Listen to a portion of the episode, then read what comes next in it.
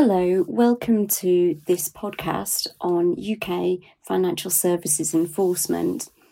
I'm Sharon Grennan, a K lawyer here at Freshfields, and I'm joined by Tom Clark, one of the partners in the Financial Institutions Disputes Practice. 2020 was an unusual year for obvious reasons. What impact did that have on enforcement? Thanks, Sharon. Um, well, COVID 19 may have stopped many things in 2020, but it didn't stop the FCA from issuing fines. But that's not to say that it didn't have any impact, though. There were fewer enforcement actions resulting in fines than in the previous three years, and financial penalties were down from about 390 million in 2019 to 192.6 million in 2020. This probably reflects, at least in part, the disruption that was experienced, particularly at the start of the first UK lockdown, um, with most of the notable enforcement outcomes being published from about June onwards.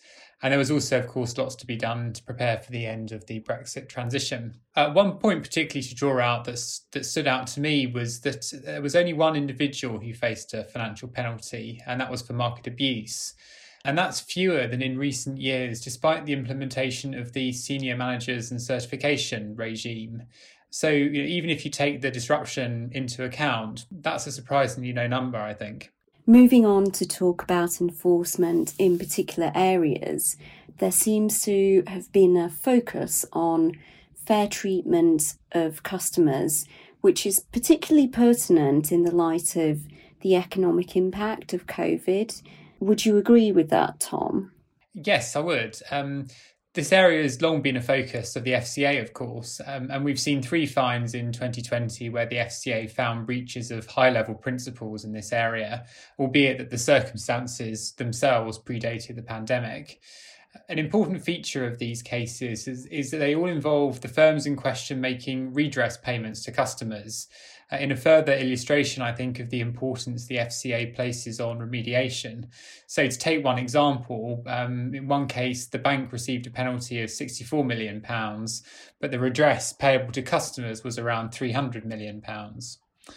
We also saw enforcement actions in the areas of pension switching advice and management of investment funds, and another decision against a firm which hadn't put in place adequate measures to protect client assets. The FCA has made a point of warning customers about the increased risk of scams and fraud during the pandemic and continues to tackle financial crime in that area.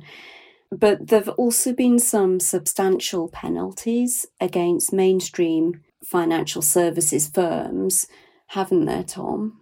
Yes, that's right. AML controls have been the subject of several enforcement decisions in recent years, uh, and the latest is a 37.8 million financial penalty on a bank for failing to implement improvement in its procedures in the light of FCA warnings and other publicised enforcement actions. We've also seen the FCA and PRA taking action together against a bank arising out of 1MDB. Um, the regulators found the bank failed to take sufficient care in assessing the risks involved in the transactions and in managing allegations of bribery and misconduct.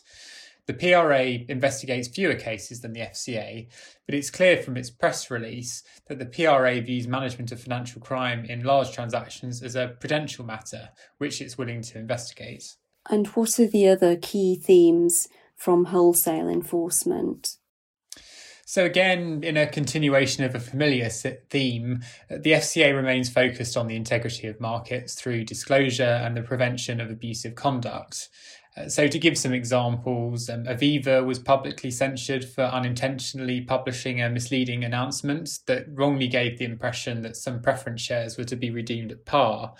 This shows the focus that market announcements can attract from the FCA, uh, particularly ones which are accompanied by a share price movement.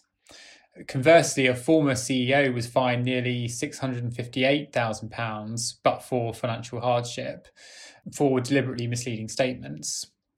We've seen market manipulation decisions for spoofing and printing trades. The FCA has access to a significant amount of data, and they use this to aid their monitoring of the markets to spot uh, un- unusual and potentially manipulative behaviour.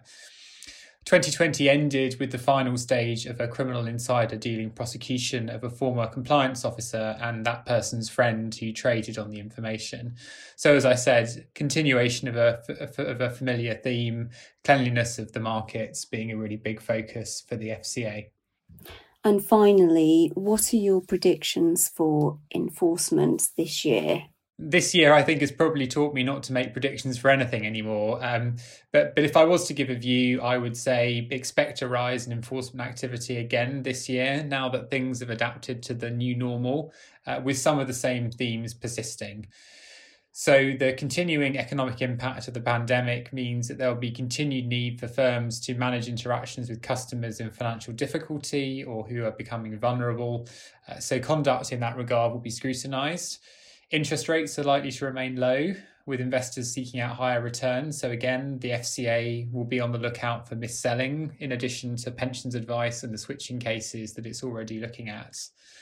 Um, we can also expect to continue emphasis on the importance of financial crime risk management. Finally, the FCA is expected to continue to focus on the proper operation of markets through its surveillance and analytics capabilities, uh, amongst other things. There may be more focus on corporate disclosures in light of the financial stress on many sectors at the moment.